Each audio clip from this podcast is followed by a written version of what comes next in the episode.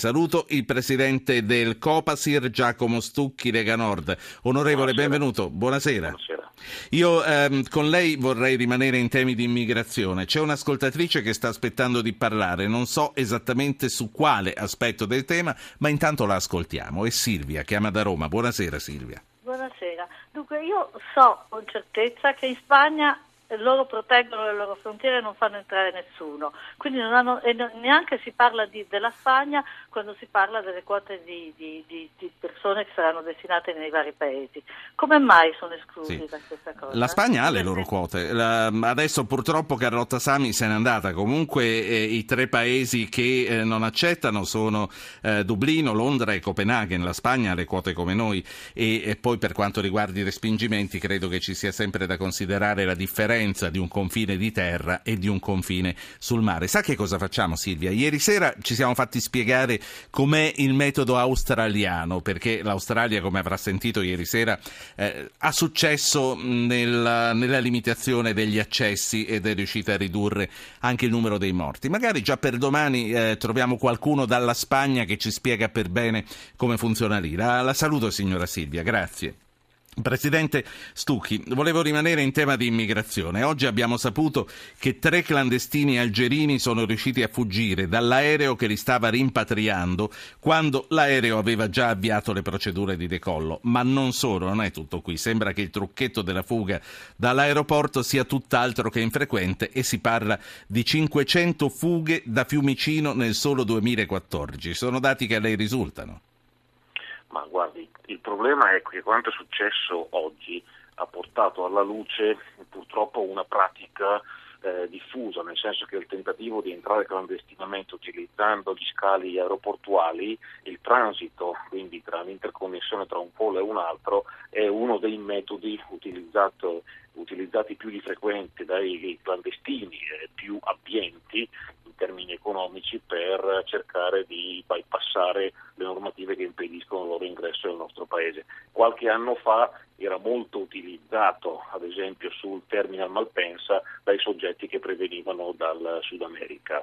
Eh, questo è un, un, un fenomeno noto, conosciuto che si cerca a livello di forze dell'ordine di combattere, ma ahimè quello che è successo sì. oggi francamente ha oltrepassato il limite. Ha oltrepassato, anche perché il sistema che dice lei che è quello con il quale probabilmente si possono conteggiare le 500 fughe è questo, io prendo un volo per esempio da Algeria a Istanbul che fa scalo a Roma, nel momento in cui a Roma mi devono portare da un aereo all'altro e mi fanno passare ai transiti, io non prendo il secondo passaggio e fugo dall'aeroporto e resto adesso in Italia. È più o meno così no, che funziona?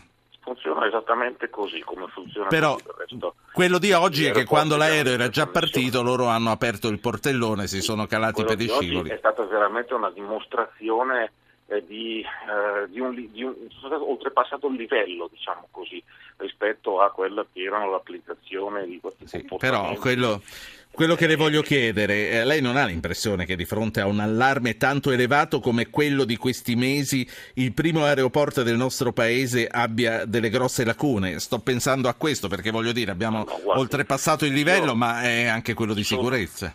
Assolutamente, ma io sono anche molto preoccupato per un'altra cosa, che i tre soggetti che sono scappati, uno di questi aveva già avuto un provvedimento di respingimento a Milano e eh, voglio capire eh, cosa effettivamente questi soggetti sono venuti a fare nel nostro paese, perché arrivare al limite di compiere un'azione di questo tipo, far uscire gli scivoli di emergenza, riuscire a scappare nonostante le forze dell'ordine siano subito messe alla ricerca in una situazione in cui la zona di Fiumicino è abbastanza controllata, ma non sufficientemente evidentemente dopo questo episodio che lo certifica, eh, vuol dire che magari ci, mh, mm, ci sono state anche delle eh, persone che potevano attendere questi certo. che erano lì per portarli poi per o, o che loro una volta alla macchia adesso passino al piano successivo alla fase eh, successiva di, di, un loro eventuale piano che, diciamo così questi, in queste ore eh, sì. agita un po' diciamo così. Presidente, Presidente, Stucchi, faccio parlare un'ascoltatrice, eh, sì. Michela da Bologna. Buonasera Michela. Ah, buonasera.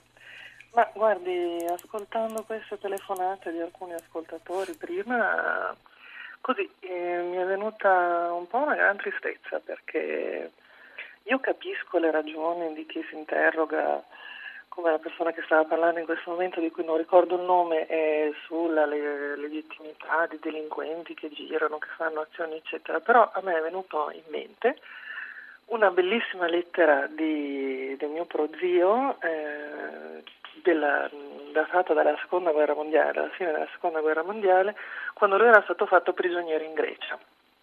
E, e scrisse a sua mamma è una lettera bellissima che ci commuove tutte le volte che noi la leggiamo, perché lui fu eh, di fatto salvato, gli fu, gli fu, salvata la vita, perché poi io non ricordo le, le dinamiche esatte se prima o se dopo, ma era, stava morendo di fame eh, mentre cercava di tornare indietro e una contadina che non dimentichiamoci che era un periodo di guerra per cui doveva avere veramente... Gli ha dato quello che noi. poteva gli ha dato quello che poteva e sì. lui chiedeva a sua madre, alla mia bisnonna, di fare altrettanto con quelli che le si fossero presentati. Ma sa che cosa? Noi eh, sentiamo che quando parlano, poi telefonano, ha sentito e lei dice mi ha molto amareggiato, però poi quando si passa ai fatti eh, le cose non sono come quelle che diciamo quando telefoniamo alla radio o come quando scriviamo su Facebook. Siamo generosi anche noi. Grazie signora Michela. Faccio parlare Stefano, poi torno al presidente del Copasir Giacomo Stucchi della Lega Lega Nord. Stefano, buonasera.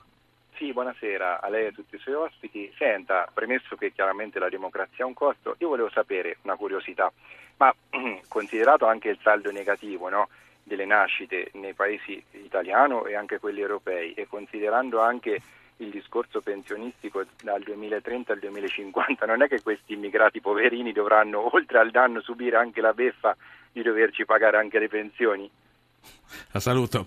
Grazie Stefano, un'angolatura alla quale non avevo pensato. Voglio sapere anche che cosa ne pensa Stucchi, ma volevo rimanere intanto sui temi della sicurezza, poi torniamo prima di lasciarla fra poco su questo. Ehm, Presidente Stucchi, sulla sicurezza, abbiamo detto eh, di queste falle che ci sono nei sistemi e, e di questi tre algerini che sono scappati da un aereo che si era già messo in movimento. L'incendio, l'incendio della settimana scorsa ha lasciato molte perplessità. È possibile un disastro di quella quella portata per una centralina elettrica, ma ci hanno detto veramente tutto.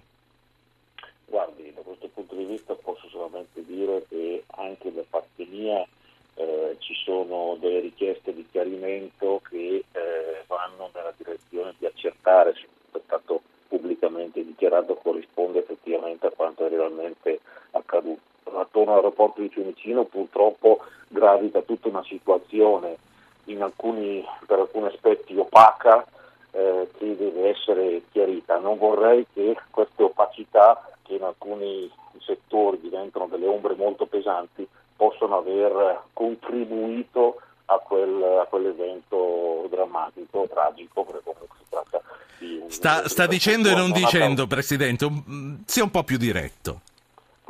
La mia preoccupazione è di capire se effettivamente dietro ci sono fenomeni legati a un certo tipo di malavita che ahimè coinvolge gran parte eh, certo. tanti settori della nostra pubblica amministrazione e sicuramente la realtà di vicino è una realtà appetibile per certi tipi di, di, di, di interessi che non sono sicuramente legali. Ultima cosa, si svesta della sua uh, veste di presidente del Copasir, uh, ritorni ad essere un esponente della Lega Nord. Che cosa ne pensa di questo dibattito sull'immigrazione? Che cosa ne pensa di questo piano europeo e anche delle preoccupazioni che ci sono state manifestate dai nostri ascoltatori? E poi la saluto. Guardi, io lo ripeto da tanti mesi, l'unica soluzione è quella di fermare alla radice le partenze e quindi da tanti mesi sostengo che questi barconi vanno fermati affondandoli, mettendo fuori uso i motori, ma soprattutto va preso il controllo delle coste libiche e lì fare gli hub per verificare tutti i soggetti che hanno i requisiti per poter richiedere l'asilo e far venire in Europa, secondo il loro desiderio del paese da raggiungere, questi soggetti. Non possiamo eh, fare, fare questi controlli sul nostro territorio e secondo me anche l'accordo che è stato raggiunto ieri eh, lascia parecchi dubbi per quanto riguarda poi i benefici effettivi per il nostro Paese in termini di eh, riduzione del numero di persone presenti. Grazie, grazie a Giacomo Stucchi, presidente del Copasir.